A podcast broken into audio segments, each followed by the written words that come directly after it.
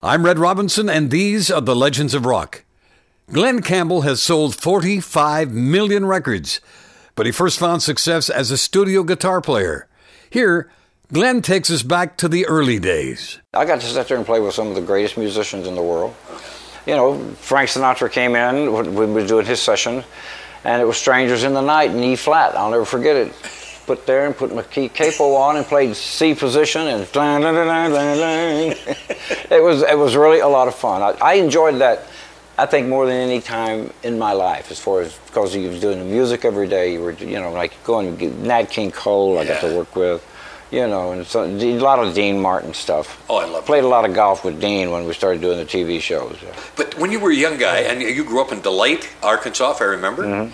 Uh, did you ever think that you'd reach the heights you did? I know you love what you did. You had a passion. You always yeah. have had.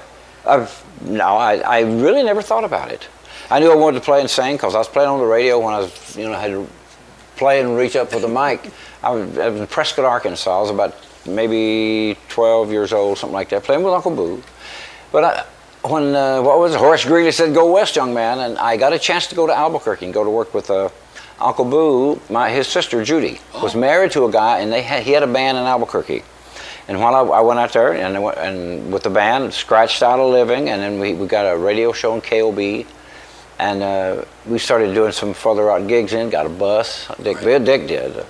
And uh, that was pretty cool for a while, but I just, I wanted to get to California because I went out there and saw the session thing being done, and I said, I can do that. I believe I can do that. And you did. I did. I got. I started with the publishing company, doing demos. You know, they songwriters. Well, somebody has got to do a demo of that. Right. And that's what I did. Jerry Naylor and I did that. Remember Jerry Naylor? Do I remember Jerry? I'm still friends with Jerry. Uh huh. He's got a rockabilly um, uh, anthology coming out on PBS in March. Oh, great, man! I, I, I haven't I haven't seen him in hundred years. He told me to say hi to you. Oh, uh, but anyway. Uh, we, I just we started doing that, man, and, I and they would say, you know, who's playing rhythm guitar? Glen. Who's playing lead? Glen. Who's playing this? Glen. It was a get him for the session, and that's how I got into the session work. Rock with the legends at redrobinson.com.